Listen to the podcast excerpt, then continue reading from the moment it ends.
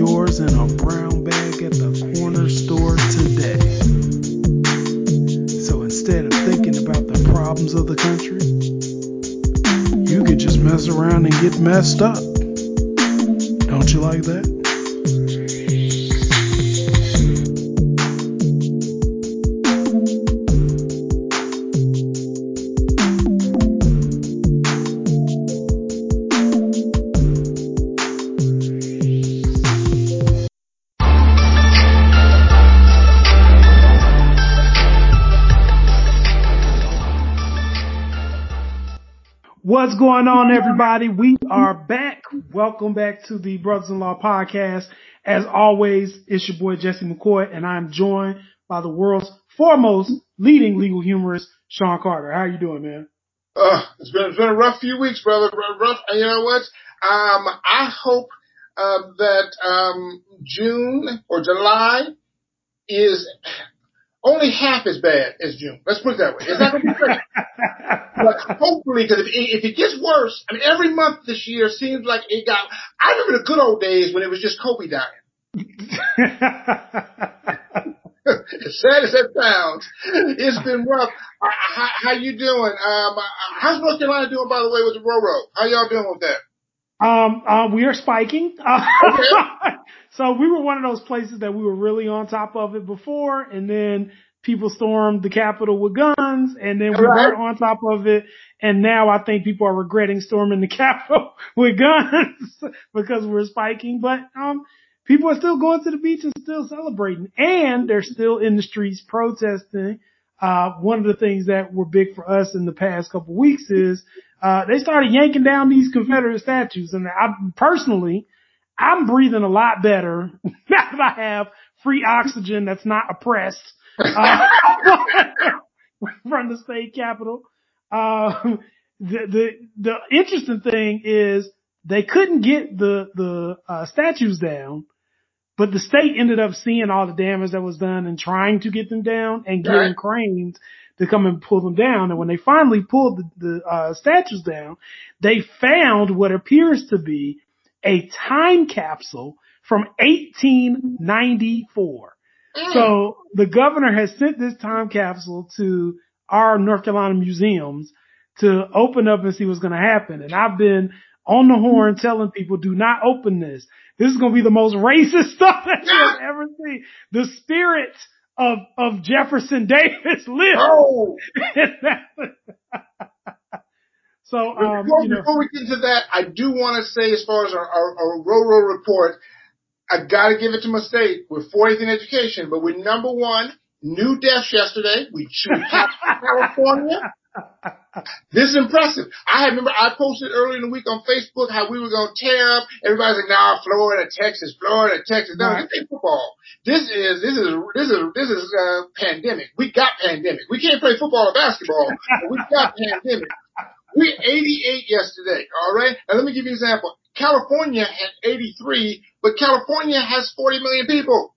mm, All right, five times more people at least, and we still whooped them. Texas uh, only had 45. You punk asses. Look at you, Florida. Y'all don't know stupid like we do. All right, that's all. I'm USA, Arizona. I call it, I call it what Corona Zona, right? We got the Corona, right? Y'all can deal with that. You keep that SEC stuff. We got. So, all right. So I think it's y'all, y'all on the uh, the New York, New Jersey ban list like we are. Exactly. Uh, oh yeah, now look at North Carolina. Y'all ain't shit. Uh, this ain't college basketball. Y'all only did 18 yesterday. Hell, 17 people died died from colds and athlete's foot yesterday. 17, 18. Y'all ain't even trying. Nah, we're just filling up hospital beds, but we have really good hospitals, so that, it balances out. Man, man, that, that's that, that's the crazy part is my my son came to me yesterday, one of my and uh and and you know one of the ones I like, and he was no, and he was saying I, he had he, something was wrong, and it's something and something I was just like, man, whatever you got, um, you gonna have to if Robitussin can't handle it, it ain't gonna get handled. Right. Uh, there's no hospitals to go to. You, you know, they're doing triage in the hospitals now, and uh, whatever you got, you know, your 16 year old problem ain't gonna make it. Right, right. You ain't gonna get, you're gonna get admitted, um, and then we're gonna all get Roro. So you gonna have to, you, you gonna have to just tough it out. Absolutely. It's not time to be getting hurt. No, no, exactly. Oh, oh, please. That's, that's the hilarious part is, you know, uh, I, I don't, I, I don't even watch basketball just in case I might pull something, right? You're like, I might watching old NBA stuff. Um, let's get to you back. So I got so I got you distracted. Um, uh, how because we don't have a lot of Confederate statues here, so y'all got most of them. Um, oh, yeah. Um, I, how many have you personally hung up on, on the wire? Um, well, I haven't touched any. I, have been watching it from the comfort of my own home. Um, what, what's interesting here is people were pulling down these statues, but then they decided to drag them through the street and hang them by a noose from the power line. And I think that's a mixed signal. Like I couldn't figure out if they were with me or against me. It was um, suicide. It's suicide. suicide. Right. suicide. No need to investigate. Right. No, uh, suicide. These statues hung themselves. They probably had, you know, lost a job in the railroad. You know, it, it, right. Well, yeah, and, and, I, think that's good. You know, we're starting to get down a lot of these um, statues we had in Arizona. We we don't even have a, a statue, but but let's give them a little con give the audience a little context. I think most of them have them Confederate statues because I understand that people have a very um, deep and abiding tradition with them. These statues have been statues have been up in many cases as many as like sixty years. Yeah, yeah. so uh, ours, because we were part of the actual beginning of the Confederacy campaign, uh, mm-hmm. we have statues that started in, I believe, 1894 is the first okay. set. Uh, and then the rest of them were usually erected somewhere in the 1916 to 1930s period, you know, ripe Jim Crow preservation, like right, right, right, right, right in that period. Uh, and so what we are seeing now is there are factions of people who are coming out waving Confederate flags, of course, who are saying, Hey, you're tearing down a part of my heritage. Right. This is my family. They fought for that flag. Yada, yada, yada, yada. And you have other people who are saying, okay, well, the bulldozer's coming, so you can move. Go play.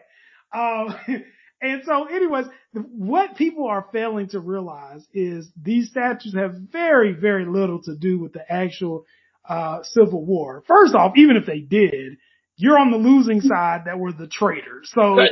it's very important to understand that because you wouldn't erect an Osama bin Laden statue at the Twin Towers site. It's there just some right? things you don't do. Um, That's a great. I like that one. Uh, on, on top of that, the other thing that people aren't understanding is the statues didn't have anything to do with honoring Confederate dead in the first place. They were all about emphasizing and buttressing all of the segregation, all of the discrimination, all of the lynching, all of the white supremacy that these states decided to implement, not in the 1860s during the war. No, no, no, no, no. They waited until the federal troops left after Reconstruction because they got their friend in the White House. I'm not saying that that's ironic to what's going on today. I'm just saying that once they got the president they wanted in the White House and he says, well, I'm taking all the federal troops out of the South. Y'all can do what y'all want. He knew exactly what they wanted to do. Right, right. And they put up the statue so they could go and start beating my ancestors, hanging my ancestors, discriminating against my ancestors. And they know that, right? So because of this, there's been this push to get the statues down. And what I'm seeing in North Carolina is that people seem to be, like people who have been against removal of the statues for 40 years, all of a mm-hmm. sudden because of everything that's happened in this movement after George, uh, George Floyd and Breonna Taylor, now statues are not really a big concern for them. They're like, oh yeah, by any means, go after the statues and leave the police officers alone. So, so what we're trying to do is multitask, uh, and kill two birds with one stone. Right. Well, now, and remember, now in your case, you know, is no one has a good claim to the federal statutes for the reasons you mentioned, right? Mm-hmm. I love the fact that, by the way, people running, you know, wearing the, you know, are still, you know, hoisting the Confederate flag and all that. I'm like, you know what? I have never seen a Prussian flag. Um, I, I, I, there was a, a, place called Prussia for, for hundreds and hundreds of years.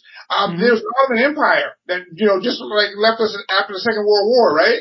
Um, they, or maybe the First World War, they were around like 700 years. Uh, you don't see a lot of their flags, but somehow this thing that lasted, it didn't even last as long as um, what's happening. All right, the TV. Your nation wasn't even the oldest rerun, right? But somehow you still holding on to this flag. And here's the point is, at least you guys were part of the war. Arizona has eight Confederate monuments. We weren't even part of the Union.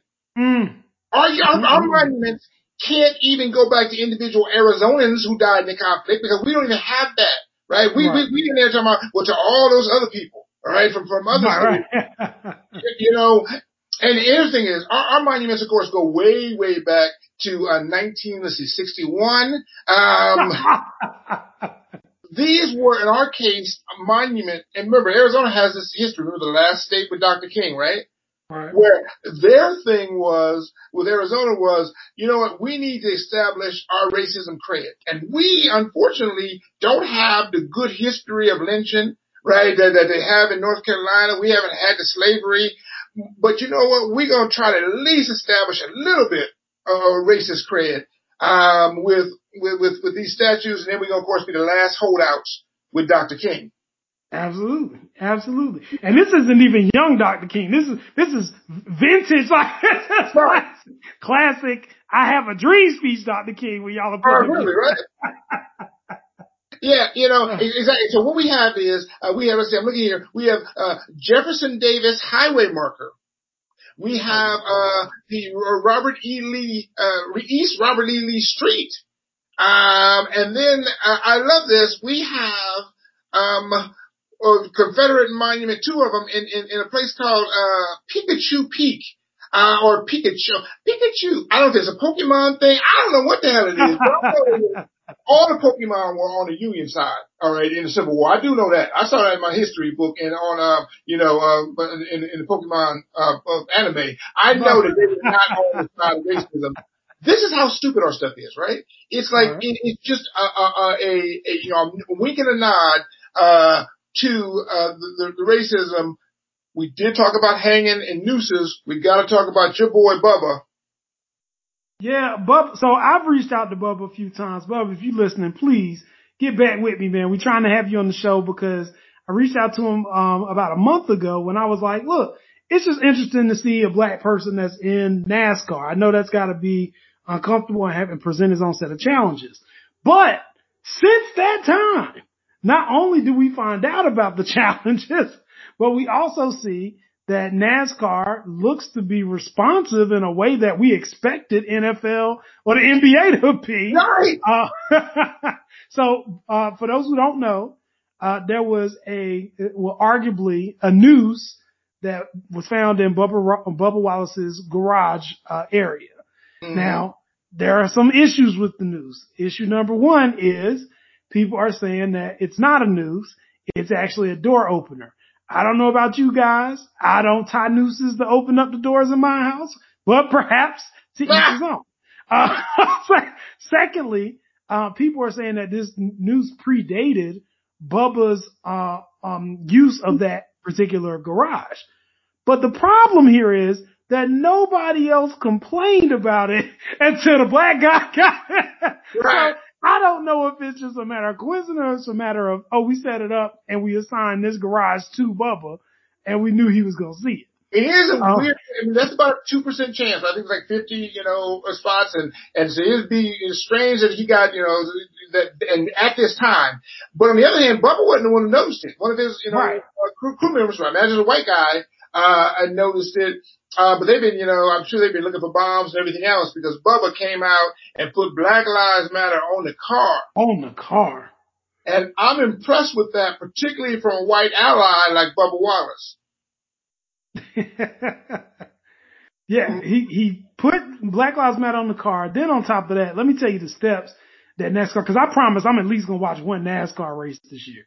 So NASCAR, one, banned the use of the Confederate flag. Now I don't know right. how many of you all live near NASCAR tracks or anything like that, but uh, we have NASCAR tracks in North Carolina. Uh, we don't go near them on race day. Like there's nothing Thank you. Confederate flags and. Uh, so, so the, the removal of this created such a firestorm amongst people who were like, I'm canceling my season tickets. I'll never go to a race again. Blah, blah, blah, blah, blah. And I thought, okay, NASCAR's going to hear this blowback. They're going to, you know, change and try to be more accommodating. They know they don't have black people coming to these races. But then NASCAR did the extra step of having all of its drivers grab Bubba Wallace's Black Lives Matter car and carry it to the front pole position, right? Which it was an amazing show. I mean, like, if, if they were doing this just to gauge heartstrings, they killed it. Right. Because Bubba's crying. He gets out. He's hugging all the other drivers. They're all white. We've already seen that this Confederate flag has come down. It really was a show of unity. And I thought to myself the whole time that I'm watching it, beyond thinking that this is just a great step for NASCAR. I'm watching this thing and I'm like, Bubba Wallace is one, not even one full black guy. He's, he's a half a black guy. And NASCAR, and NASCAR shifted the entire way that they do business to accommodate him. We got leagues in the NFL and the NBA. Songs were being called out of their name and they've been disrespected at the most, at the highest levels by the president of the United States. And these people are still going out and still not kneeling. They're doing everything Jerry Jones told them to do. Mm-hmm. Right. and, and they carry so much more power than Bubba Wallace. Let me tell you why. Because, and I told you before, Bubba Wallace is a white man. I told you this, alright? You got fooled by the can.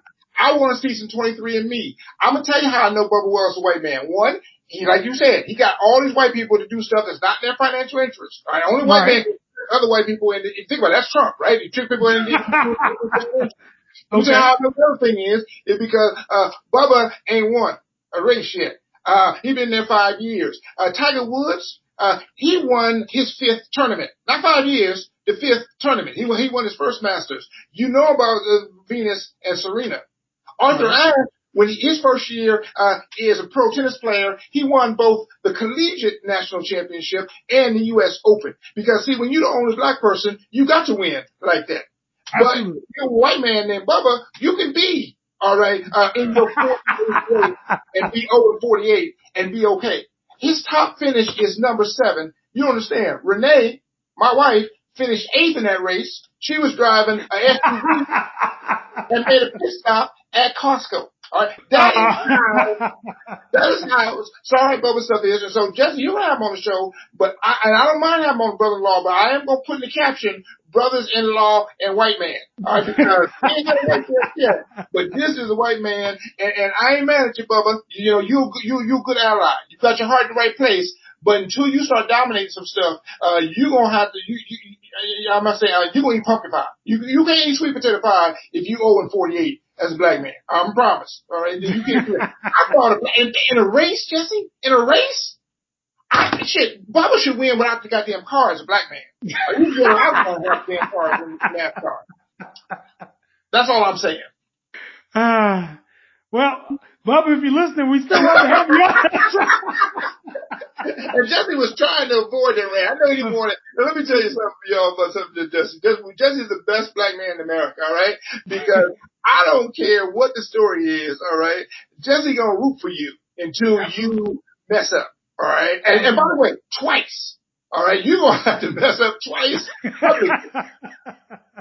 Before Jesse gonna say nothing, anything. All right, Jesse was the last black person defending Kanye West. All right, Jesse gonna have you back.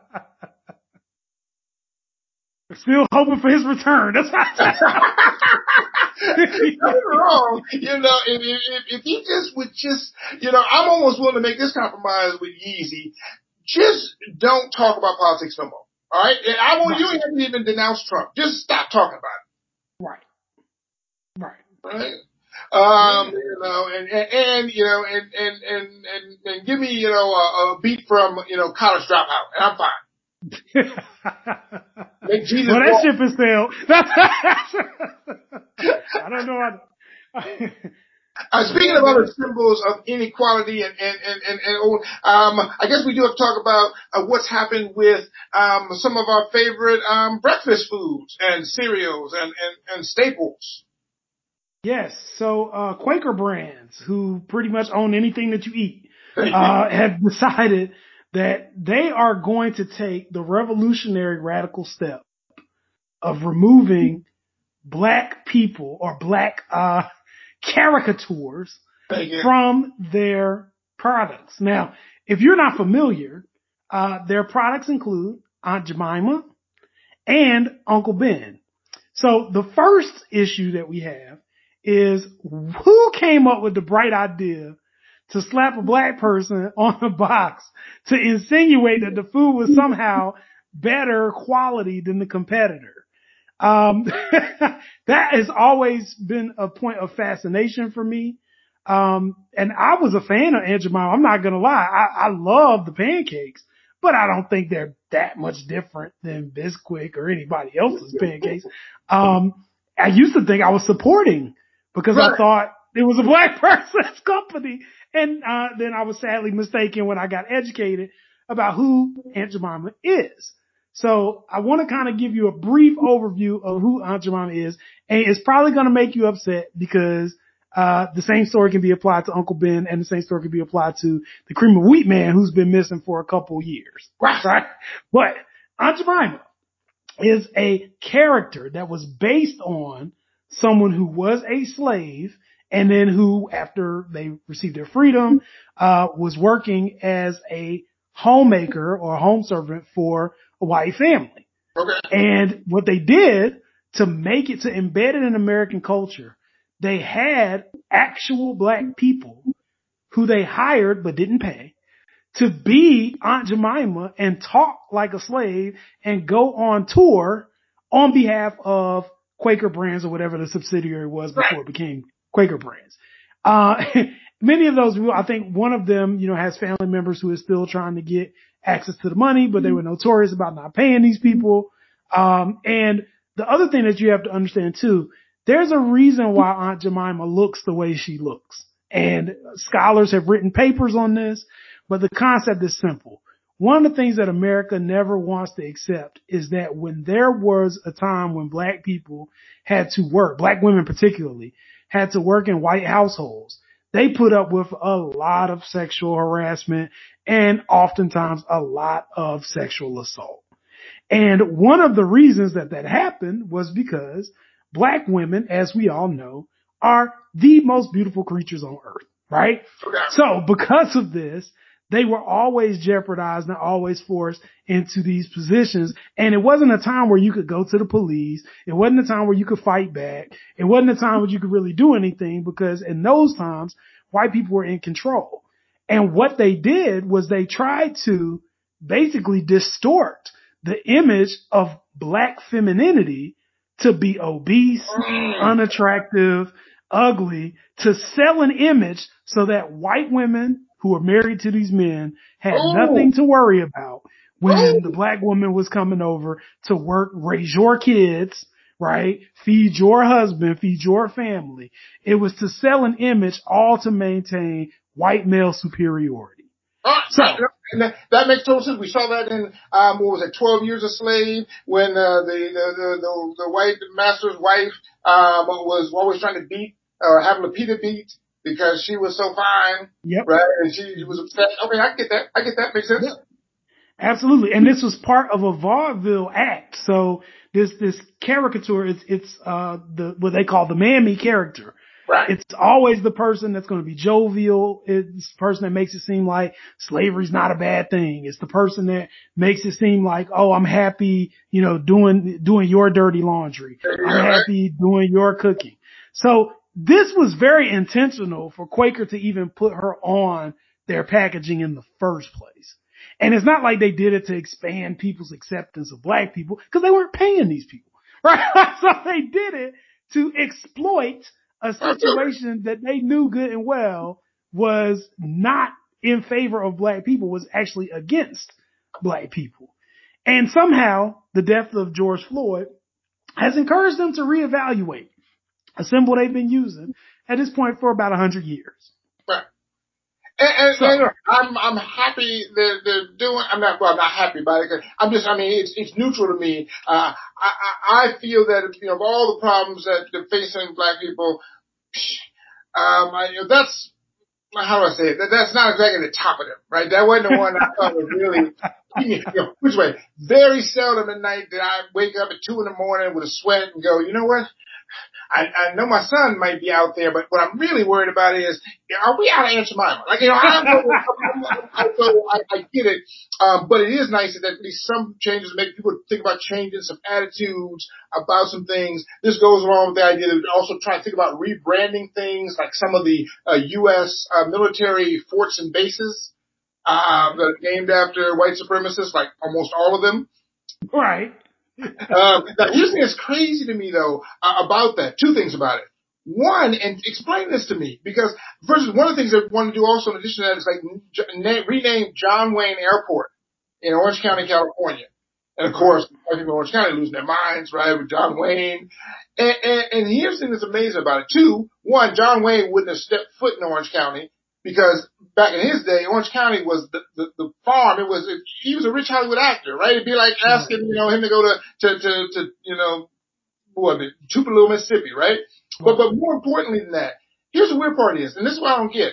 Why are either U.S. military bases, but particularly airports, naming themselves after people for free?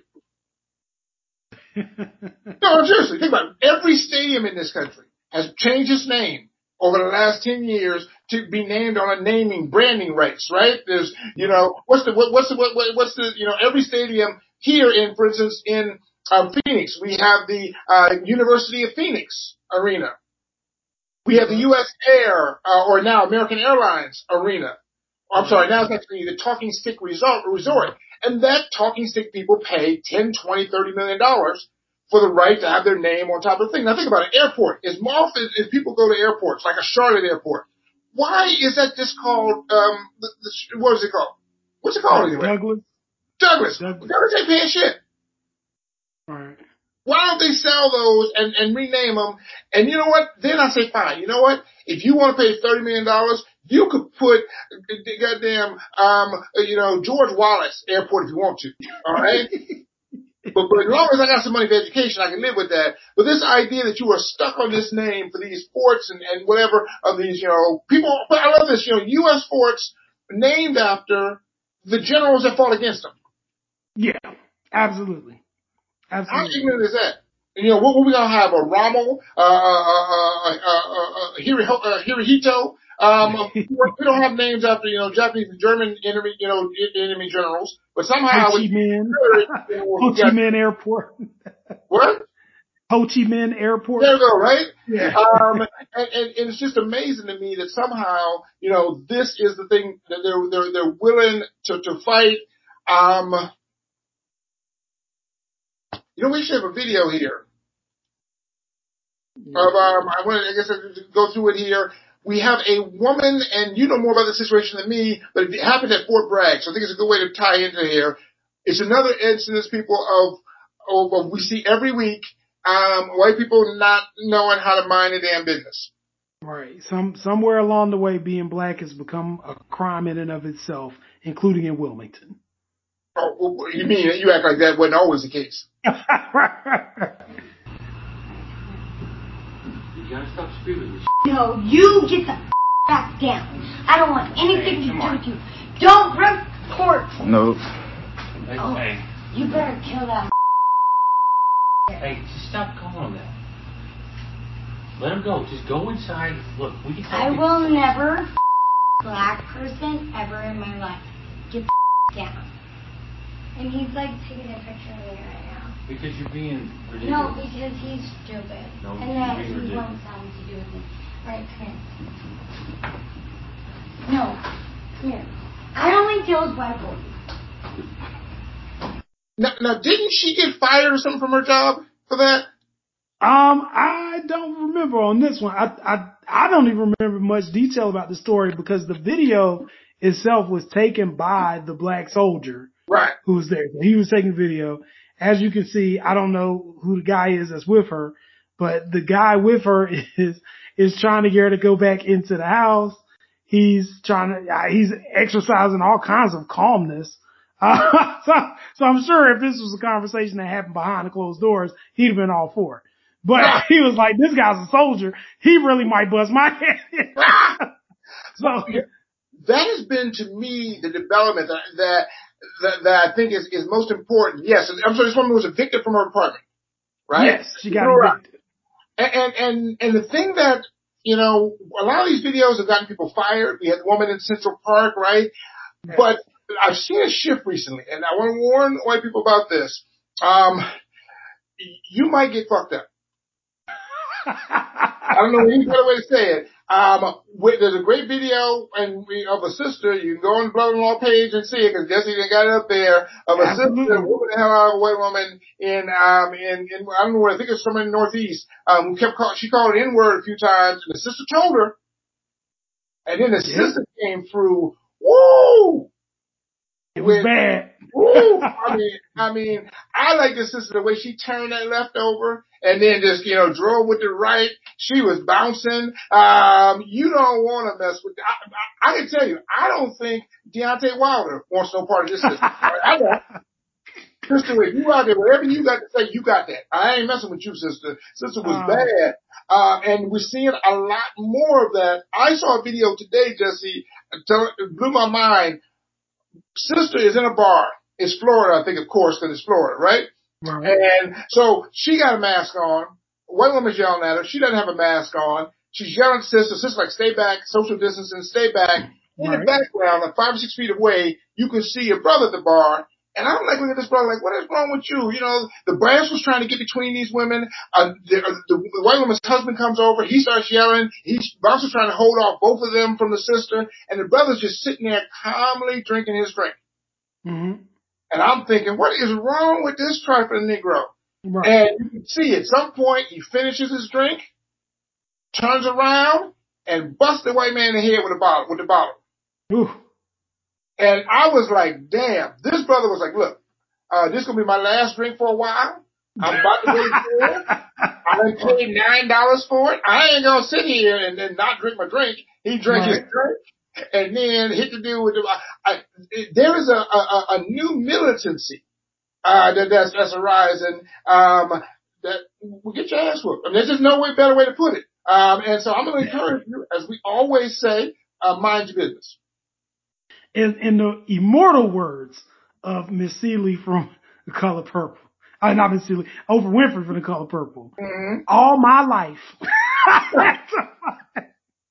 all my life I had to fight. And that's the thing, like people don't understand. It's, it's all good when you're on your computer at home and you got a security system, you know, like that's great.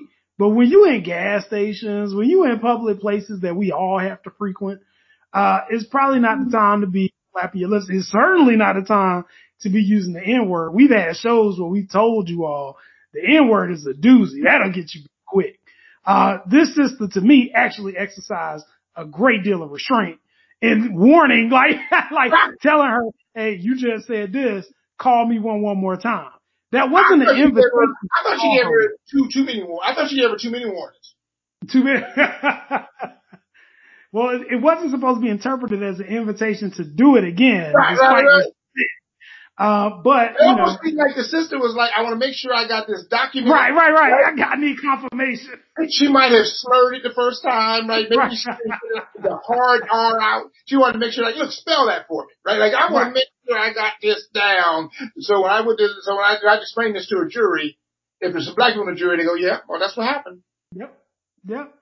Absolutely. And, and you're seeing, you're right. I think there's a rise of militancy and I think it's all interrelated because we also know that calling the police is not an option for us, right? It's not like we can say, oh, this, this person is disrespecting me and attempting to assault me. Let me call the police who are going to rush in and value my life and save me from this situation. Oh, No, no, no, no, no. So you have to be able to handle it and be prepared to handle it on your own. And that's something that as black people, we've built a country on our own. This is what we do. Yeah. this is what we're prepared for. Well, Um, also, I don't get this idea. Which people have to understand this. All right, you do understand that people who like Miss Celie, oh, I'm sorry, Miss oh, Miss Sophia, all my life I had to fight, uh, didn't lose all the fights. Is, it's like all these people who starting to fight. We saw this in, in, a, in a different situation involving a gay brother. Oh yeah, absolutely. But the Absolutely. some guy, I'm like, you, I, you, you don't fight. You understand that a gay brother had to deal with racism and homophobia? Oh, You know how much he's had to fight? Even if, if, if, if the weakest, all right, of those brothers is still going to whoop your ass, right, at the very least, all right? And I like the way he was on the phone. He was trying to get the suspended thing on, you know, make sure you get his, his thing on. And, and, and, and, and, and the guy called him uh, the, the F word and just boom, right? I don't even know how he did it. He must have three hands because he had two hands busy. Bam! Right in the mouth before the other guy even knew it. And this guy must have been drunk because he was like, oh no, I'm going to take you out now. And the sweetest move ever. You saw it. The, the guy, Yep. just, the gay guy just stepped to this, to the left and wham! One shot. Now the the, the the the the straight guy is is laying on the ground with his ass in the air, all right, and, and, and then the other gay guy comes in with with, with a punch that fortunately missed him, and the two of them walk out like they like like you know yep our business is done here, just like we're done, Yep. and I was like I mean- damn, all right, and, and and I realized you know don't mess with people, all right, who all their lives have had to fight. Absolutely. Absolutely. And I think the crucial part that I don't want to gloss over is in both videos, the people walked out. They didn't run out fearing for their life.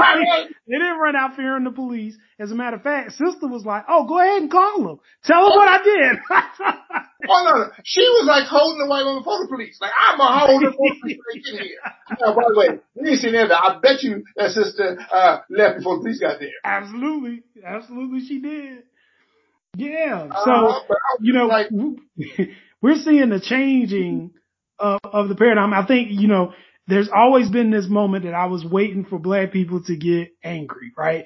Black people are some of the most patient, intelligent, Oh. beautiful people in the world. But when we get angry, it's going to be a problem. Stuff is going to change. And after George Floyd, that anger has turned into action. People have been mobilized. People have been going into their corporate boardrooms and talking about how there's not no black people at the table. Uh, if you look around for those who haven't already been paying attention, these movements have not been localized to just the United States of America. These movements have transcended national borders. so, So we got black people in London that's ripping up statues of old slave owners. We got black people in Australia that's protesting all the stuff that was happening, that was done to the Aboriginal people. Like we got black people coming out the woodworks in places that I didn't even know we were at, absolutely. uh, and, and mobilized. part of what's I think been confusing for a lot of people is, you know, all they know about black people is Dr. King and they don't know like everything about Dr. King. It's just the idea that, oh, well, he was peaceful nonviolent. But yeah, that was part of his tactic. All right. He was, you know, borrowing a tactic from, from Gandhi. Um, Mhm. but he wasn't the only one out there fighting. And there were other people using other tactics. And the traditional black response hadn't been that. I, I heard a story recently about the Columbia race riot in 1946. All right? Mhm. Uh, I think we're talking about Columbia, um, Ten- T- Columbia, Tennessee. And it started this way. A, a, a, a brother went to the, to, to, um, fight in the war, comes back home.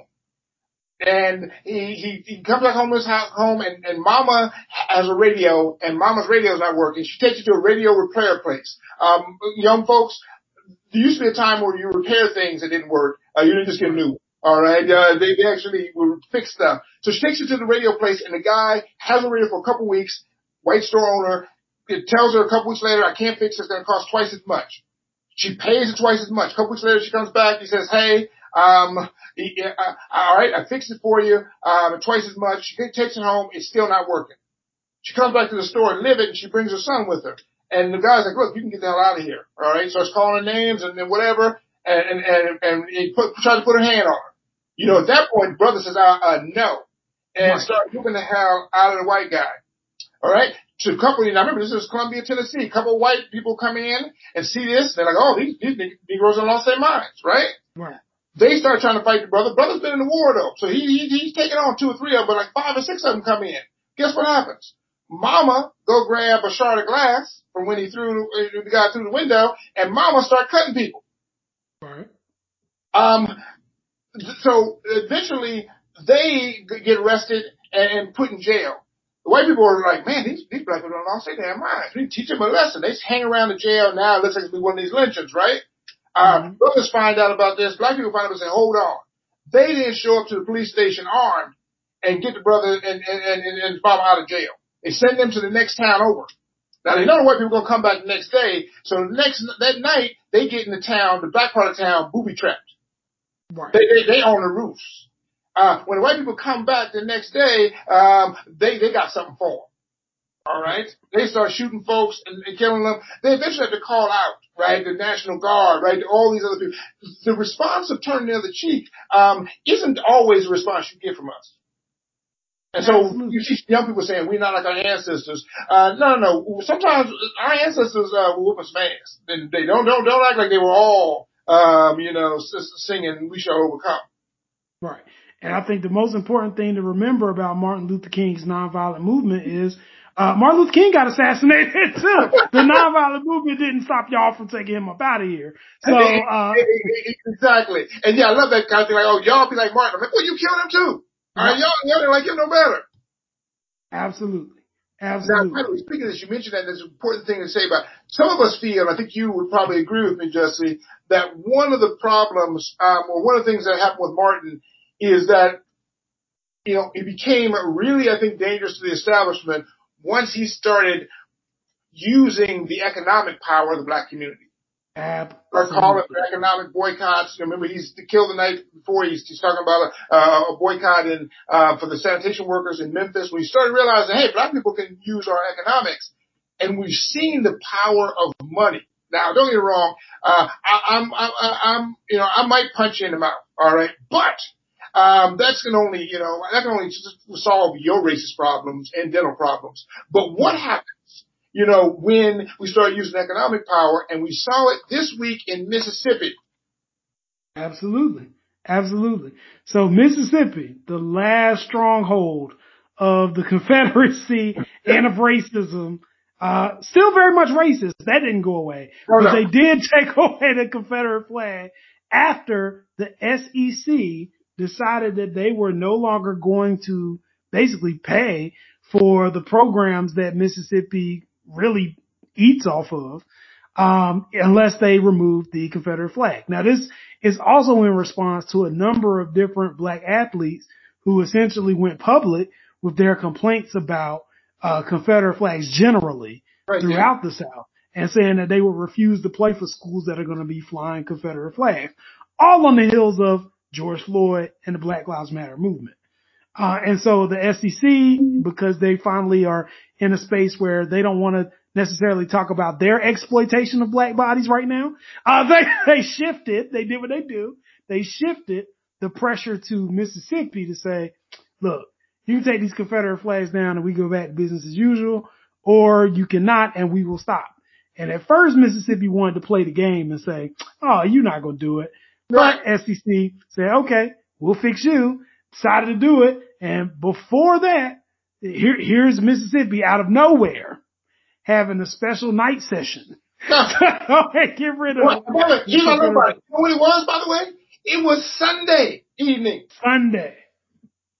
Right? They met on Sunday. I thought the Lord would, was hold that's going to be the Lord's day for racism. They took over the Lord's day and said, no, we got this, Jesus. And I love this. Think about 126 years they got the flag. What was it? What were the announcements from the SEC uh, in, in, in the other conference? Uh, it was like last week. They, right. like I said, met on a Sunday. Here's the best part is Monday they took down all the flags. They don't have a flag. Mm. They run around naked. No flags at all for the whole They'll figure that out later. That is how much when money gets involved, how quickly stuff changes. Absolutely. Absolutely. And you gotta remember, in Mississippi, it's not like y'all got an NFL team or NBA right. team. Like y'all don't even like black people enough to have a professional basketball team. So, so, you know, for them, you know, Ole Miss is, is pretty much it. Like that is your NFL. You're absolutely right. I mean, and it's just amazing to me though how, you know, this is something that by the way, you know, it wasn't just like two weeks ago that people decided they should get rid of this flag. Oh, the other states had to get rid of theirs over the years. They've had ballot referendums. Um, 2001, they voted two to one to keep it. Right? So 66% of the citizens were like, we gotta keep this thing. And, uh, when the money came in, they said, uh, I uh, don't know to tell you, but, uh, no. Right? Unless you're all gonna come up with this money. And it just proves once again, you know, that if you can find um, and and get corporate, you know, corporate America behind it, it matters. It moves things much quicker than the rest of us could. You, you guys experienced that in North Carolina when everybody was all upset about uh, tra- transgender people uh, peeing. Right, right. Well, not everybody. It's go- uh, former Governor McCrory, who, who, we are not fans of, uh, decided that he was going to emphasize ensuring that people went to the bathroom of the sex that they were born with. Right. As if there had been a big issue like before, and it cost us the All Star game, which I'm still salty about because I would have loved to take my son to see the all. I care about All Stars more than I care about where people pee. Um,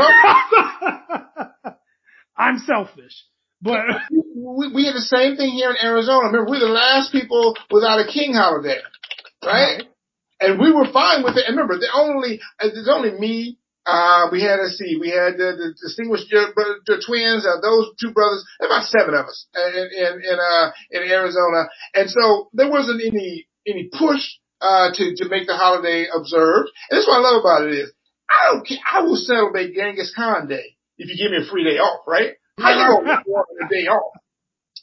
And they, we lost the Super Bowl in 91. Mm-hmm. Or, and they said, you know what? We were going to have Super Bowl in 93 here. 91, the owner said, uh, no, you're not. Uh, and, uh, guess what? Uh, it's, it's a holiday now. Right. Cause you want to get that money.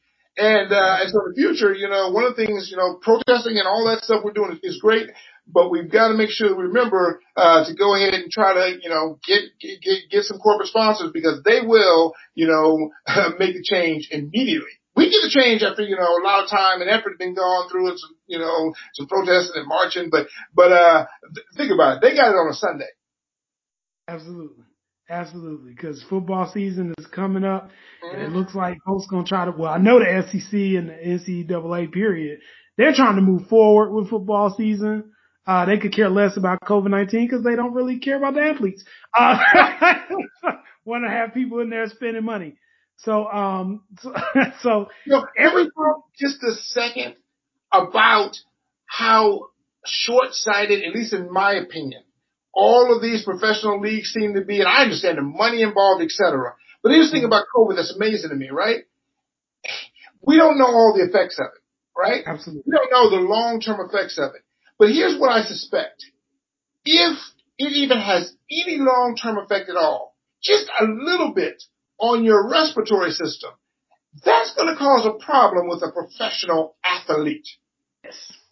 Right? Unless you're Bubba, you drive a car. You can do that with no lungs. Right? But the rest of us, the black athletes, are going to need some lungs. And so here's the thing about it is, it, it, you know, LeBron will survive the, the coronavirus most likely, but I'm not sure his career will survive it. Mm. If he just loses just 5% of his lung capacity, that's too much. And so I'm looking at all of these sports leagues and I'm like, are you kidding? You got $200 million invested in this guy and you will lose him completely if he gets the, even if, it, if he recovers mostly because, you know, it, it, it seems to be so short term and stupid. And then of course the college athletes, I understand why they don't care about them. They didn't invest anything in them.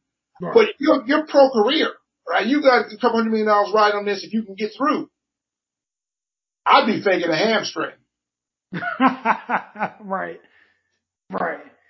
I mean, how you gonna social distance in a game in which you're supposed to get on top of another man and tackle him? Exactly. Exactly. And and the problem that I see is this is yet another example of the players not exercising their power. Absolutely. Because if if people aren't coming to see uh nobodies out there, they're coming to see LeBron. They're coming right. to see James Harden. If all of them decided, well, you know what, I'm not comfortable because of COVID-19 and I'm not playing, then you wouldn't have a season. Like the season be over and you could make your demands on what you want to get out of the league moving forward. But you know, I, I thought the NBA, if anything, would be a lot more progressive than they were. Uh, I think in the great spectrum of things, they're the, the, the probably liberal progressive, um, of a professional team, but they still racist, right? They still, they still, you know, uh, yeah, exactly. And, you know, and the thing about it, it's not, you know, they're necessarily, you know, that, that bad. It's just that they're not as offended by racism as they'd be by offended by uh, losing money. Right. Right. Absolutely. So, if, you know, and it was Dr. King talked about this. He had the same problem. He said, you know, years ago when I was trying to get the right to vote and whatever, white people had no problem with this, you know, progressive white people, whatever, because it didn't cost them any money. But when I started coming to them and saying, hey, I want money for, you know, for, for, for, for housing and I want money for, you know, for jobs for black people, et cetera. Then he started noticing hesitation even among, right, you know, quote unquote, you know, white moderates, right? Absolutely. Because yeah, they don't mind, you know, giving up on the racism as long as they have to give up any of their stuff. And so the NBA players like they're kind of fine, you know, I don't want black people to be strangled either, um, but if it go cost me some money, uh, you might have to strangle a few more. Absolutely. Absolutely. So, I mean, and I think that that segues kind of into our next point here. One of the reasons why people are so apprehensive for trying to contribute money or anything is because they don't want their status quo to be disrupted. absolutely. And nothing evidences this more than this debate about whether or not police should be defunded. Um, we've got people on, well, first we've got people who don't even know what that means. Right. So you explain to the people, first of all, what does it mean to defund the police?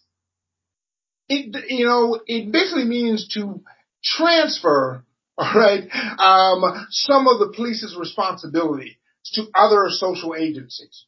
So mm-hmm. that what you're saying is that we don't need a person with a gun and a taser and the propensity to use them to do all the things that we currently have the police doing. A wellness check, right? Mm. You know, generally speaking, my philosophy about police has always been, unless somebody needs to be dead, then the police don't need to be there. Right. All right. And I tell you, the thing is, I give you the greatest, the parallel to that. The fire department. Which is why, by the way, NWA did not have a song called Fuck the Fireman, right? All right. because guess what? The fireman only calls, comes when there's a fire. Right. Right?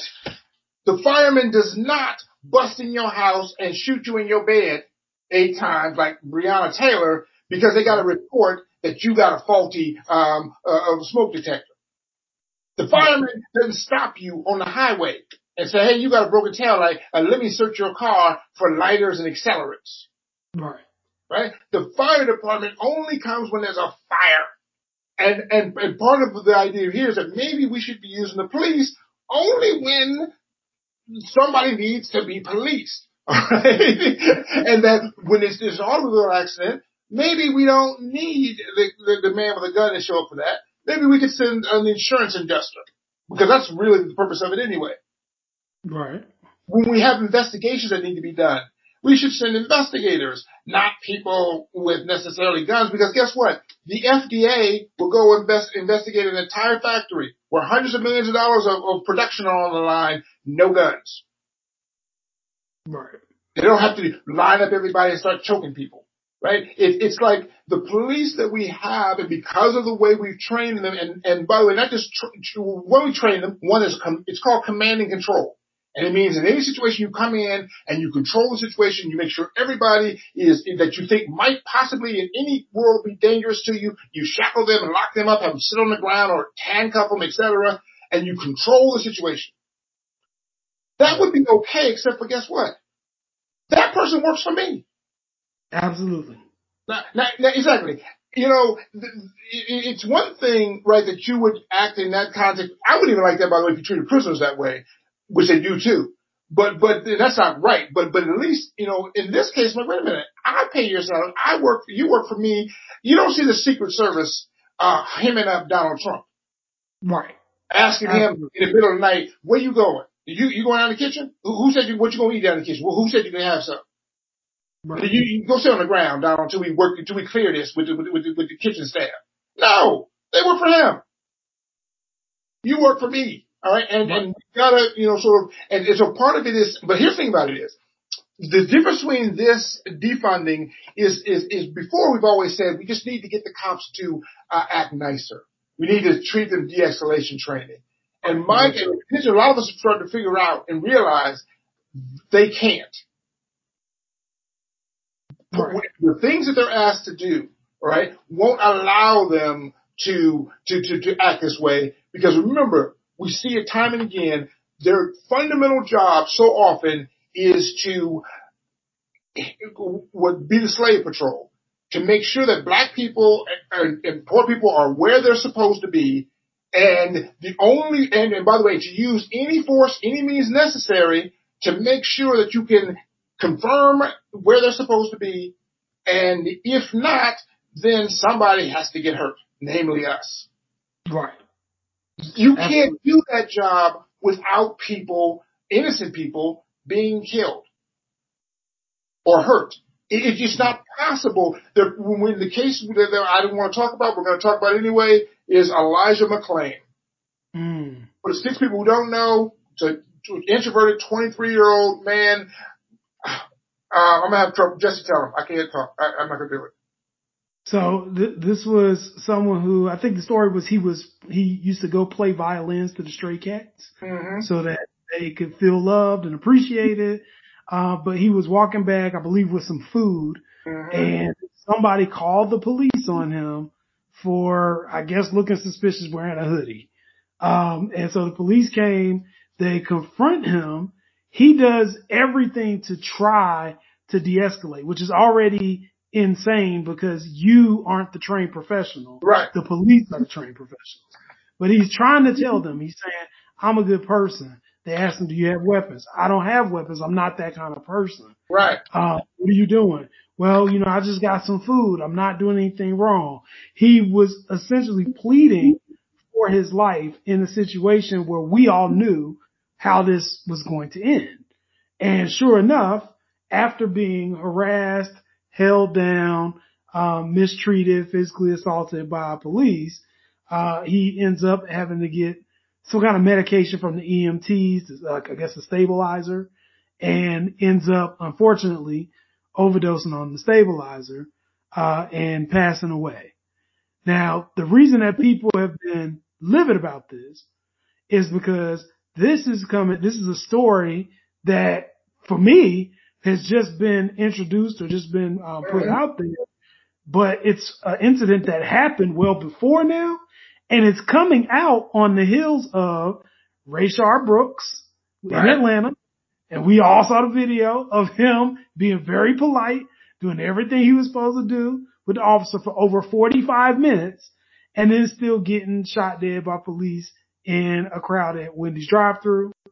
Then that's coming on the heels of Breonna Taylor, who all she did was work saving people from COVID-19 all day and came home to take a nap and ended up dead because the police entered her unit with a no, no not warrant. That's coming on the heels of George Floyd. My point here is we've got so many issues indicating police brutality that you would think a reasonable police officer at this point is going to exercise a certain degree of discretion to not be next person who's going to be all over the news. But the fact that we continuously have these situations goes to show it's further disrespect and it goes to show that these police officers don't really care what the media has to say. They don't care what we have to say.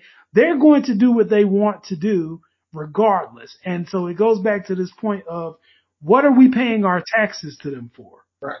Why are we paying for their services to do this to us?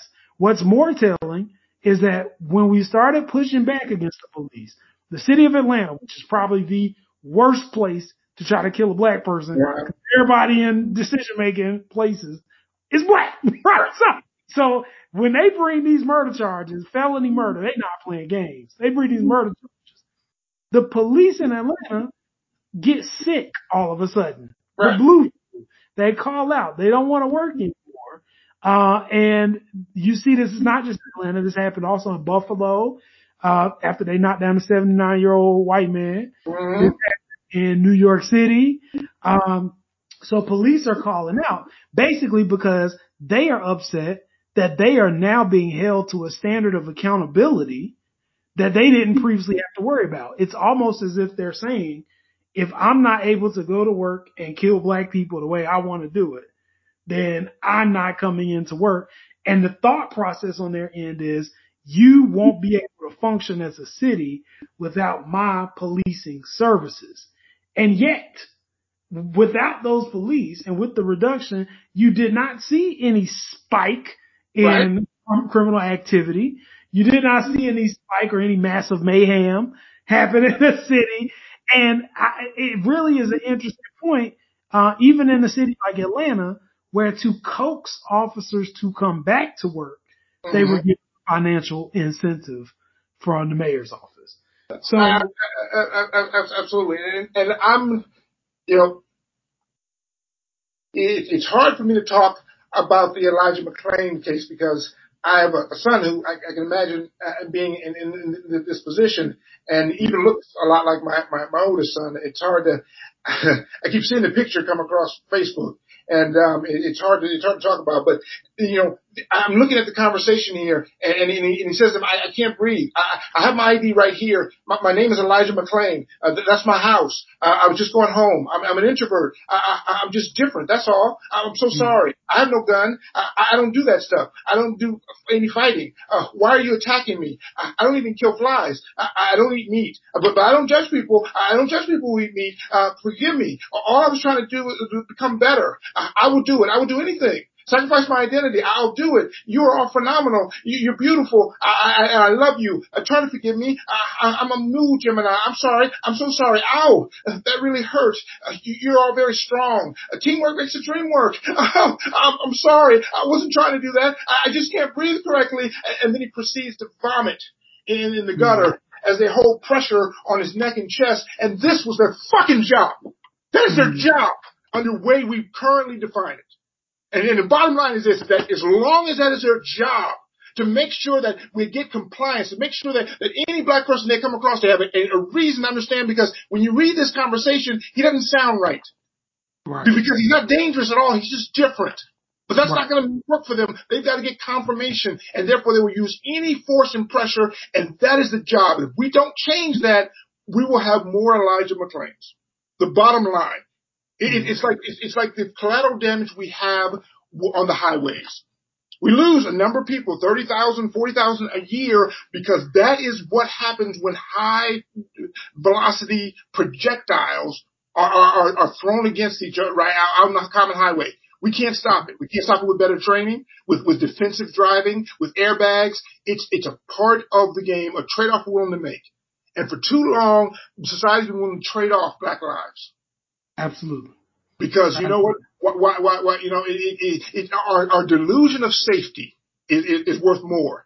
And so what we're saying is, no, no, let's, let's not do that because there are better people to handle these situations. Now that situation is a great example because remember, he's called out. The person who calls doesn't say this guy is robbing a liquor store. This guy has a weapon. They simply say he's, he's strange. I think he was dancing. Right. And the, and the police had the option. And this is what people don't understand. People think that police have a, a lawful obligation that whenever you call, they have to come out. They don't. And they won't. My challenge is if you think I'm lying, call the police right now and ask them, ask them to come out to change your newborn baby. Mm. Ask them to say, hey, I, I, I, I think there's ghost in my attic. They're not coming out for that. Right. They come out for the things that they think are part of their job description. They'll say it's not my job, and they think part of their job is to verify the the the the, uh, the, the, the, whereabouts, the, the the proper placement of any black person. Absolutely, absolutely. And so I'm sorry to, to get so emotional about that. I, oh no. It is. It's, it's actually. I, I, I, yeah. Last night was the first night I, I didn't cry at night, and I felt good about that. I thought I was getting past mm-hmm. it. I'm not getting past it, and, and quite frankly, I, I don't want to get past it. I, I've gotten past too much. I, I got past uh, Trayvon Martin, and I got past um, uh, um, um, uh, Tamir Rice. I, I, I got past Philando Castile and and and and John Crawford the third, and, and, and all the others. And, and and the thing that that that bothers me about this is I've been talking about this all this time. I, I saw we saw this coming. I, I, I, I've been yelling about this. There was a, a, a situation like this happened in Glendale where there was an autistic kid in the park and the cop came to him and, and, and wanted to make sure that the kid wasn't on drugs because he would act differently. The kid didn't want to be grabbed, so the cop tackles him, and the kid is trying to soothe himself, saying, "We're okay, we're okay," and the cop is is now asking him more aggressive questions because he thinks he must be on drugs. And, and finally, his helper comes by and tries to soothe and talk the cop down. Takes the cop several minutes to get off the kid. And, and afterwards, I'm so upset about it. I write about it. And one of my good friends on Facebook gets in, gets in touch with the, with the, with a wonderful white lady because she can do this, being a white lady, gets in touch with the mayor and they have a meeting to talk about this. Mm-hmm. And the mayor says, "I'm back my officer. My officer did the right thing because he needed to be able to confirm this. And, and, and I could tell that this is obviously this was going to happen. It, it, happens too often. And, and, and, the, and the thing that, you know, is, is so upsetting is, is that you know, it's one thing when these unforeseeable things happen. You know, a 9-11, all right? Uh, but, but when we see the same thing happen over and over and over and people come up with solutions and the rest of society says, I don't care. I want to keep my cops the way they are. Mm then you can understand why there might be some frustration, why people might feel, you know, some some some enmity um, towards you because these big, big people are, they're not saying I don't believe you anymore. See, no one can say that anymore. You said that for 50 years. They're saying no, no, I believe you. I saw it myself, right? And right. I just don't care. Right, and and I think you know one of the things that's important to know too is the first push that we did was trying to get people to acknowledge and trying to get people to see it. We push for the body cams. Right. We push for training. We push for all this. Now we've got situations where body cams get cut off or don't work, or situations where the body cams are on and they're recording all kinds of images and conversation about what's going on that is not befitting of the standard that we would want to hold for law enforcement. They're right. even recording threats that law enforcement officers are making to uh, basically exterminate a race of people in Wilmington, North Carolina, uh, that hey, brother, let's do clear. That's not a hypothetical story. You're not giving right. a hypothetical example. Absolutely. Absolutely. Very real story out of Wilmington. Police officers are on their own cameras, on their own dashboard camera and body cam that I guess they didn't know was on, uh, talking about killing black people in mass, uh, mm-hmm. including some of the black people that they had just interacted with. Is that right? And this is in, in the heels of them just getting a newly uh, appointed black police chief. Uh, I think this was day one of his official mm-hmm. term. Uh, when he gets his information from internal affairs and they even made comments about killing him. Right. So, you know, th- these issues that black people have been complaining about forever, this isn't new stuff. And as we look at defunding the police, one of the things that I think people don't necessarily appreciate is how much of your tax money actually goes to supporting police.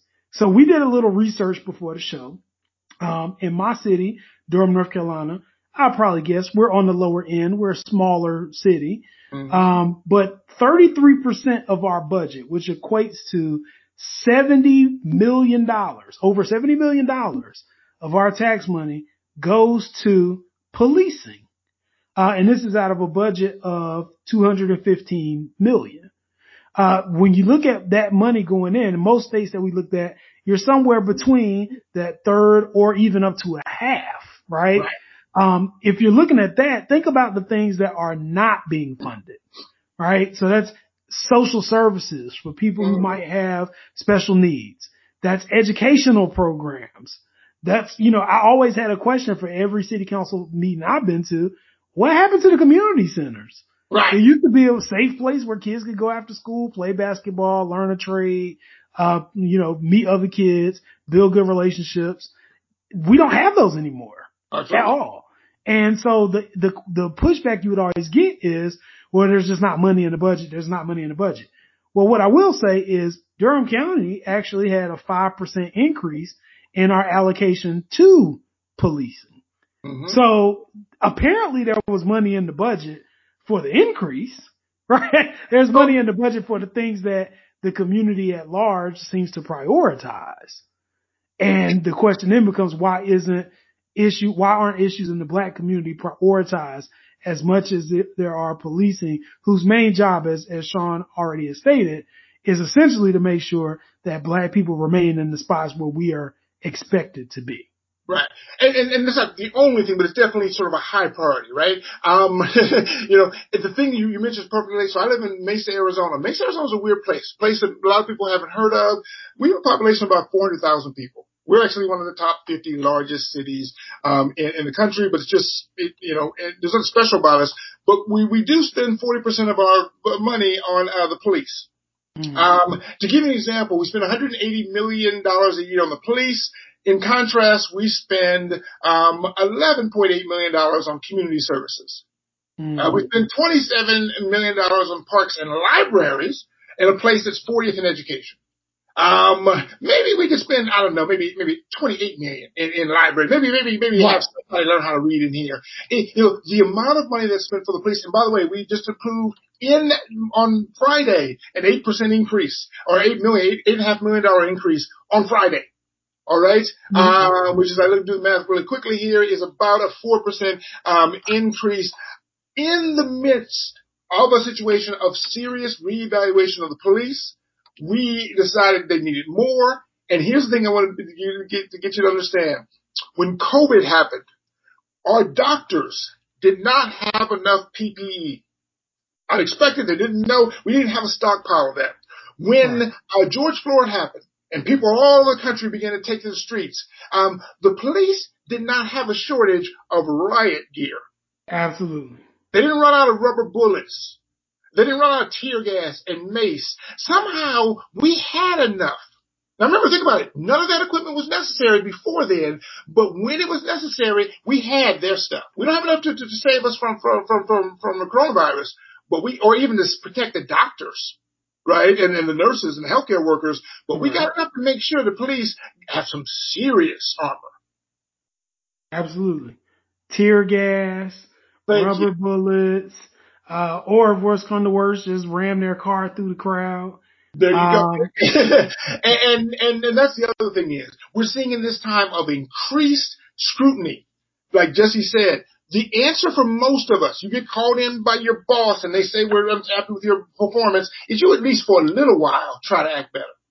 Right. They ain't even tried, right?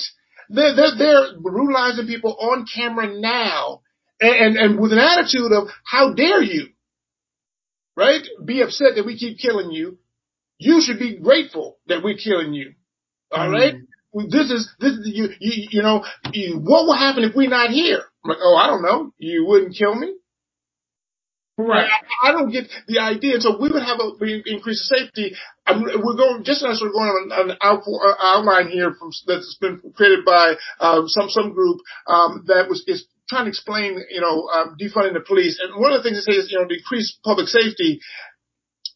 Police um, kill in a good in average year. I've heard numbers go, but it's somewhere around, let's say, a round number, fifteen hundred civilians um, a, a, year. Um, that number doesn't seem like a lot, but it actually is quite a large number. It's such a large number that if you are white, the most likely stranger to kill you will be wearing the blue. Mm. Obviously, most people are killed by people they know, right? Relatives, you know, sadly, family, friends, coworkers, etc. Okay, but white on white crime is what we call it. There you go, white on white crime, right? And, but strangers, um, you know, stranger danger is actually rarer than, than, than you think.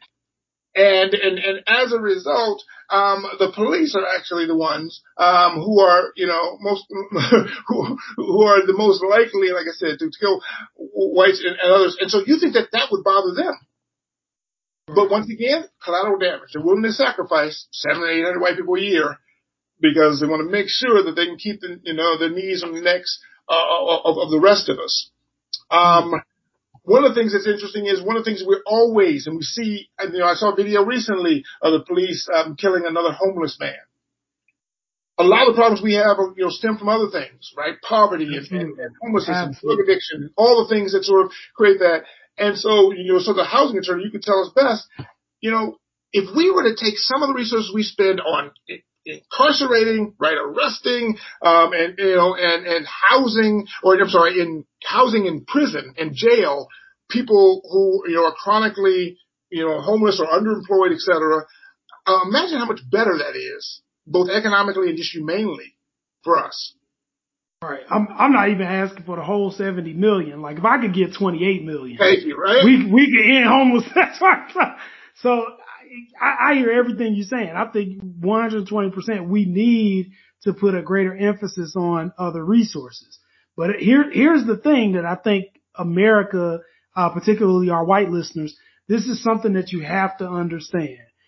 A lot of you have been psychologically brainwashed into worshiping law enforcement. What I mean by that is because you have not been the victim of bad law enforcement or bad policing, what you know of law enforcement outside of a relative or somebody who is an officer who you like, you know Hollywood. You mm-hmm. know the movies. You know the TV shows. You watch cops. And in all of those shows, what you see are police who are the protagonist, the good guy, mm-hmm. going after somebody who we have already deemed the bad guy without even knowing the facts. We just hop in when they're chasing people. Right. We don't even know the facts. So what happens is this notion forms in your mind from a very early age that anybody that the police are after must be a threat to society.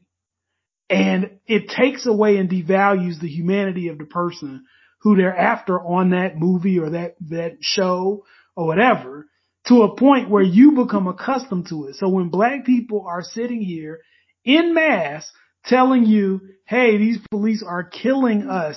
It's all over your news feed. It's all over the, the, the TV. When we tell you this, a lot of times it's hard for white people to believe that because they want to believe that anybody who got killed by police did something wrong. Absolutely. But when you say that to black people who have already been dealing with this for a century. Like we're not talking about something that just happened with George Floyd. Like right. we've been dealing with this forever. When you say, well, they should have been doing something else, that's liable to get you slapped up. Because at this point, it's like to feign ignorance and act like you don't know when you've seen dash cam video, when you've heard right. us protesting, you've seen black moms crying at funerals, You've seen all of the court cases where these officers basically get a paid administrative leave and no conviction and get to go back to work doing the same thing they was doing before. The guy in uh, Atlanta who killed uh, Rayshard Brooks had 13 write-ups for right. for for other past transgressions that he did against the community. So we aren't making this stuff up. And the fact that you don't want to believe it because you want to cling to a notion, a psychological notion that has been embedded in your mind by the very people who are committing the atrocity, that's problematic. So part of the push in trying to get people to defund the police, the, the, the counterpoints to this are rooted in this belief system that without police officers, society wouldn't function and people are just going to run out here and be killing folks. And I want to give you just a small piece of information a lot of the people who you should be afraid of, who are going to go out and start killing folks, they're your family, not ours, right? like those are the people who wanted to do it anyway, right? The Klansmen of the world. Right, right. Those are the people who want to do it anyway. And I'll be honest, black people, we've kind of accepted that the Klansmen are the police, right? So it's like, this isn't new for us. It doesn't No. matter who comes down. There, there's some new information out there, studies, and, and you can go check it out on the web. There is a lot of, it, it- he's not joking. right? There is a lot of overlap between the, the, the two. Um, you know, the interesting thing is, is that, you know, what Jesse's talking about is a term, you know, that sometimes we refer to as, as cop sucking. All right. Um, but because there is a, and I, I see it even among white moderates, woke white people, this need to always try to remember to assure, I guess, other white people that they haven't completely left the reservations and that they still believe that most of the cops are good cops. And so every time they'll preface every statement with, okay, well, we understand most cops are good, but these people are great. And, and, and the, and the truth of the matter is math tells us that all the, most of the cops can't be good. Math tells us that when you get eight or nine bad cops together and none of them do anything to, to help, that that isn't, uh, if, if most of the cops were good, mathematically that's impossible. The only way it works, I did one scene in one math script, the only way it works is to assume that 90% of the cops are bad, and then your math might work and might be possible to get that many bad cops together. And, and that's a good assumption. And, and the other 10%, by the way, um, if they are good, won't be cops for long. We, we constantly see cases of, of, of situations, and, and you can go look at of cops who do the right thing, report misconduct on behalf of their other officers, and they're gone. All right. The police union chiefs, you see, you hear the horrible things they say. They are elected by the other cops. Mm. Right? So how do you have all these good cops constantly electing really bad people? Okay, the ones who say that Tamir Rice was a thug and needed to be shot. Right. Right? They're the ones who, who blame George Floyd for, for, for his own death. Okay? Those people were elected by the ones who say that, that any cop who kneels in, in, in, in, support of Black Lives Matters should be banned and, and, and, and, and, and thrown out of the police union. Those are situations in which we're not talking about one or two bad cops. Now let's talk about the other thing. What happens if the cops are gone? Will it, you know, will we, will it increase crime? And Jesse talked about it. We talked about when the cops are gone. There was a strike in 2014 with the NYPD. It went on strike. Reduced, said we're not going to, you know, do all this stuff. And guess what? Crime went down. Yeah. Understand that a lot of the crimes that, that particularly black people are charged and convicted with, most of these are, are not are drug crimes, but not drug dealing and, and, and distribution, drug possession. And how do you find out that someone is holding an, eighth of, of weed? Is it sticking out of their pocket? Is is it, is it weighing down the car? No. You're searching people. You're pulling people out of cars on sidewalks, etc., searching them for these things. Absolutely. You're almost, in a sense, creating the crime of these nonviolent crimes that in white neighborhoods, because we know this statistically, whites and blacks use drugs in the same proportion. So if we're 80%, if black and brown people are 80% of the drug convictions, um, it means that we're being policed 80% of the time, Absolutely. more. Absolutely. Um, some of the other points that I mentioned, because we want to make sure we, we, we cover this, we talked about the budget. The, the, the last thing is, people have said, and when I first started this up, like I said, even my white fam, you know, on, on, on Facebook, usually, you know, I don't have any, any, any conservatives in there, right? We're, we're like, well, what, what, what, what about when, you know, who's going to investigate, um, the crimes, uh, that, that get, you know, that, that happen? And that's a good question because, uh, it needs to be somebody different than who's investigating them now. right. In America, 66% of rapes, two thirds, uh, are unsolved. 70% of robberies, half of, of, of aggravated assaults, and about 40% of the murders are unsolved. Now understand, 40% of the murders are unsolved, and remember, most people are killed by people they know. This isn't hard detective work, Right. right? You know, it, it's, it's, it's absolutely amazing. And here's the thing about this. I totally support investigators, but investigators don't have to have guns. The, the, the people from the uh, USDA who inspect the meat, they don't have guns. Right? The fire inspector doesn't have guns. there are the, the people who inspect your restaurants from the health department. They don't have to have guns. Very few, seldom, very few people should, should need to have guns to deal with most of these situations. And it's like anything else in life. To the extent that you have a tool, you're going to be more often to use it. Um, we want to basically say that, you know, everything that happens in society doesn't need to be responded to by someone with a gun and, and, and with a weird hair trigger reaction. In America, we know, we don't know exact numbers, but we know that over um, 2,500 dogs are shot by the cops a year. Mm. The dog, the officer feared for his life. Um, the postman, and Jesse, you want to guess in 2019 how many dogs the postman shot? I'm, I'm guessing zero. And in 2018, you want to guess about around the same round number? round number. Same, same number, zero. To, to my knowledge, the, the policeman, the, the postal service has literally delivered more than a trillion packages, no dog shot. Right. Now, now, how is that? How is that possible? And it's because the police have been trained and become to expect it that, you know what, nothing should happen to them on their appointed rounds. Now, now remember, the, the, the, the postman on his appointed rounds understands that he might get rain, sleet, bit by a dog. Right. He's wearing shorts in the summer. He's not worried about it. But the cops feel they are threatened and have to shoot 2,500 dogs. Mm-mm. It's a different mindset. And, and I don't know how you change all of that mindset. So what I want to do is reduce the number of those people out there. There are situations in which people need to be dead. We call the cops for that. Mm-hmm. Everything else, if no one needs to be dead, you don't call out the people with guns who want to make things dead. Right. Right. I, I think that is something that people should at least theoretically be able to get behind. But I have a nagging suspicion that there's going to be a lot of pushback. Oh, please. I think that pushback is going to come from uh, none other than the police union themselves who are going to put out every threat. And this is the other thing that I want people to realize too, and I don't want us to gloss over.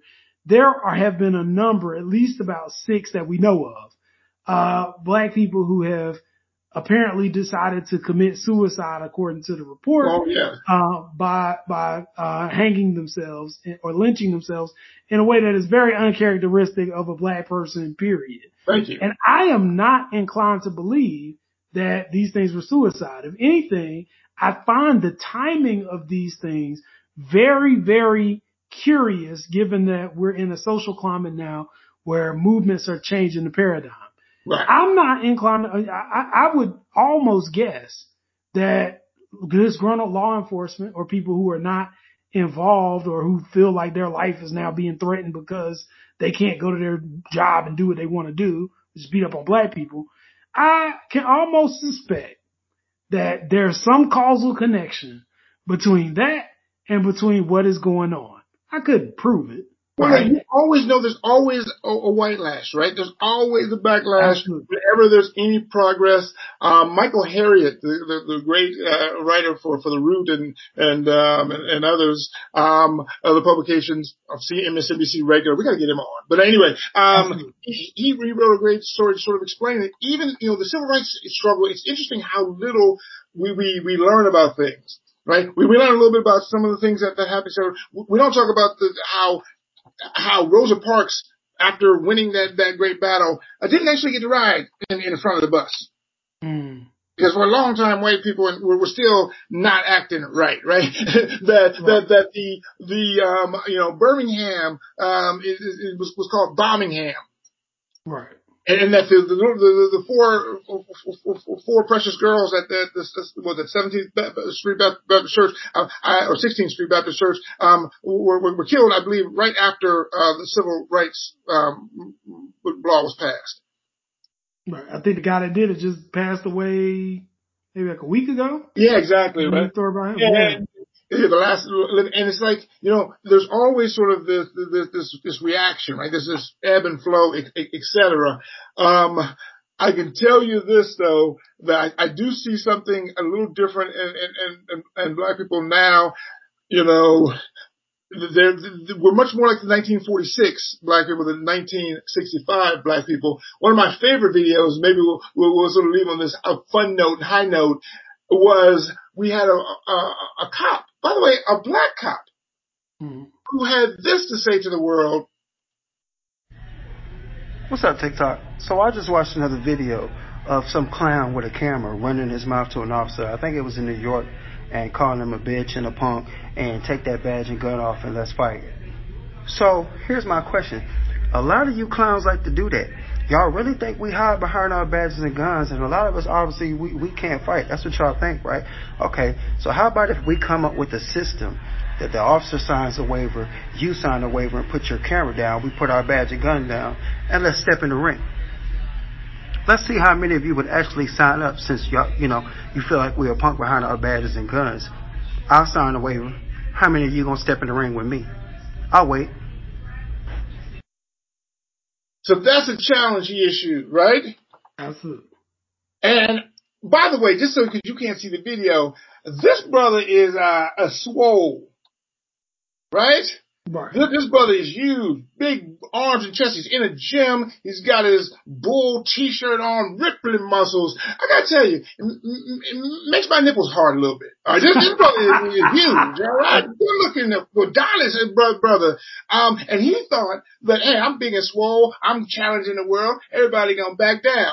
Uh, th- that was his first TikTok video. Let's show his second video, uh, 12 minutes later, his second TikTok video. A few moments later. He stated in my earlier video, I did not come out and challenge anybody. I definitely did not challenge black people. I did not challenge uh, uh, Black Lives Matter. I did not challenge Antifa. What I said was clowns. That means if you are not a clown and you're not one of the idiots that randomly just walk up to an officer because you're in your feelings and say, take off your badge and gun and I will beat you up. What I said did not apply to you. So I've been getting all kind of messages and friend requests and all that good stuff. Guys, listen, it's pointless. Okay, I'm getting all type of professional boxers that have been bouncing, but boxing for 300 years and decide, okay, well, because this cop said this, I want to fight him. And that's the wrong answer. If you want to fight me, that's because I did something to you. Right now, half of you guys are running off at the mouth because of what I do for a living, but you've never personally met me and I've never done anything to you, nor me. So if you want to get in the ring, make sure if you have a valid reason besides what I do for a living.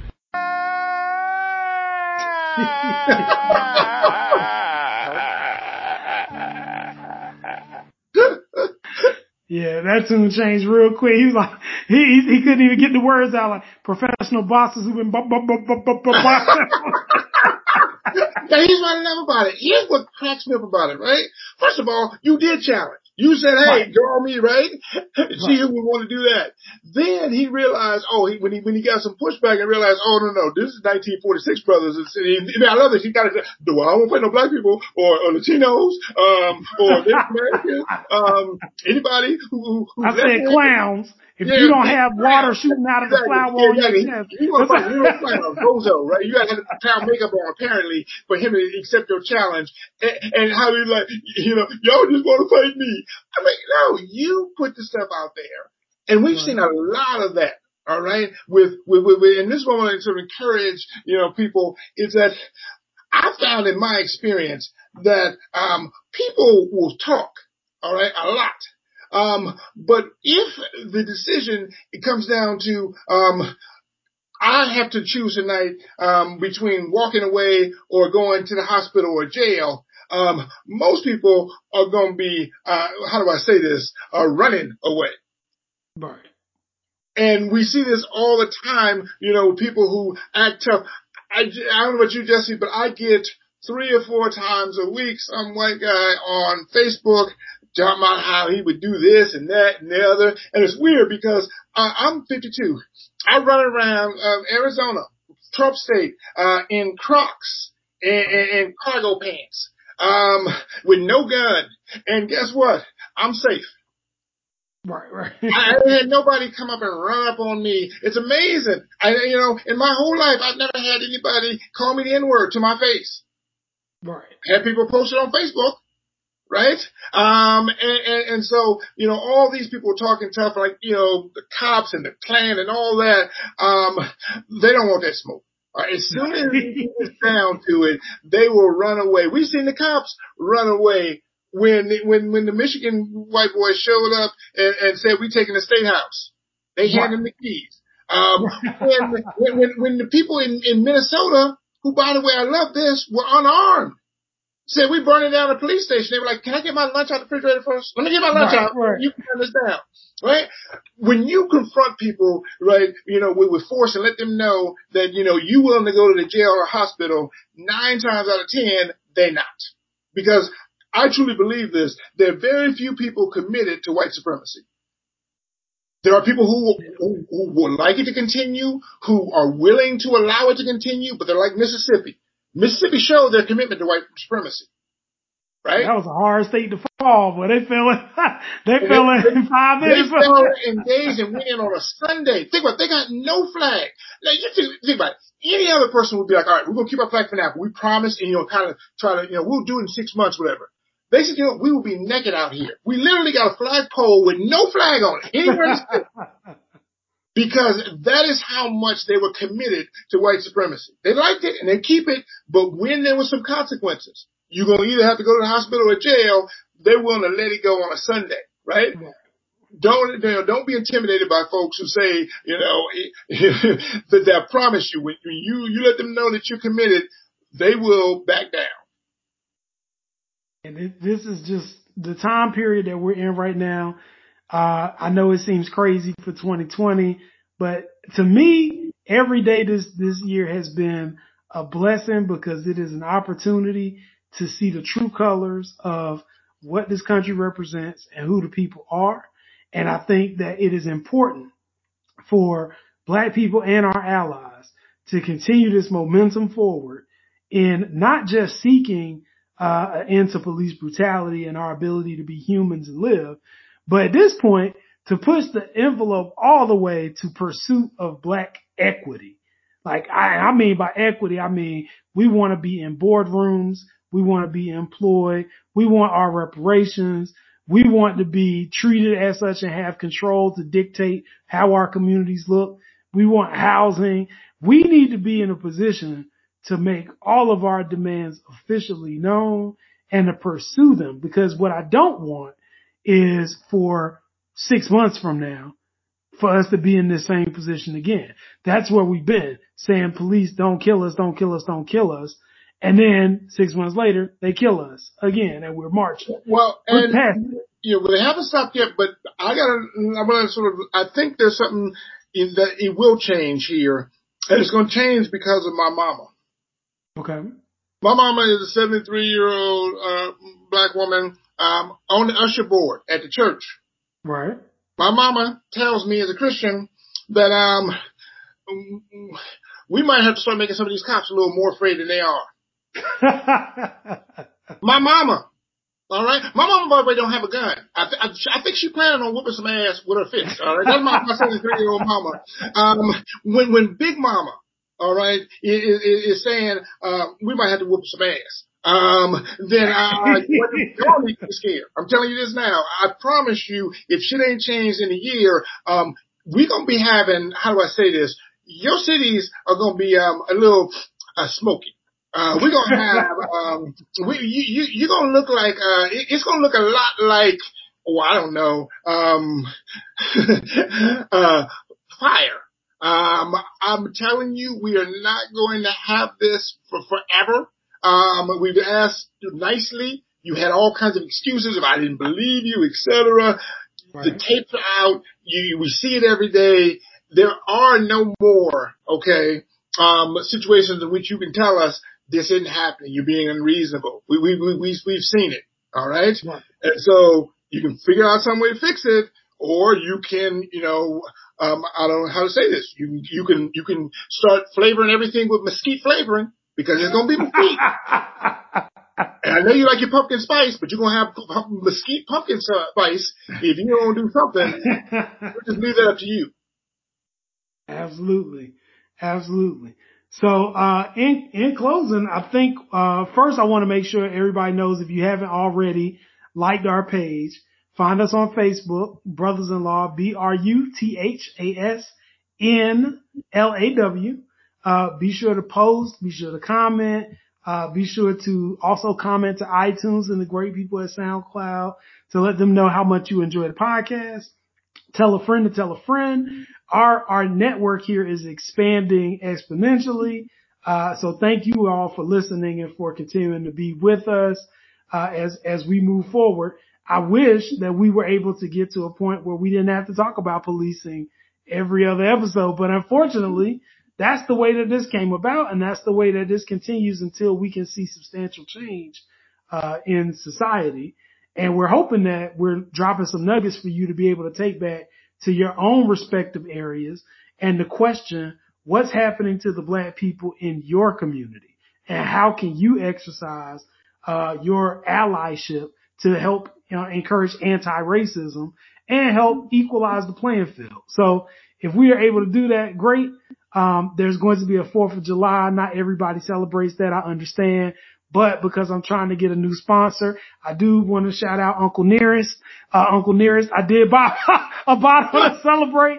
Uh, and so, um, Uncle Nearest, if anybody who's a representative of that company, uh, wants to, uh, send us some bottles or, or money, preferably, uh, to sponsor, uh, I don't mind. You could be my Uncle Nearest. So we'll, we'll go from there. hey, excellent. Thanks so much, everyone. We will see you next time, or actually hear from you uh, next time. until then, understand and remember, if you, hear from the police that I committed suicide uh, by hanging myself, that's a damn lie. Right, right, right. right. I'm on rope. I'm scared of heights. You know what to do. All right, mesquite all over the place. Mesquite, mesquite, right? Everybody, we'll see you next time.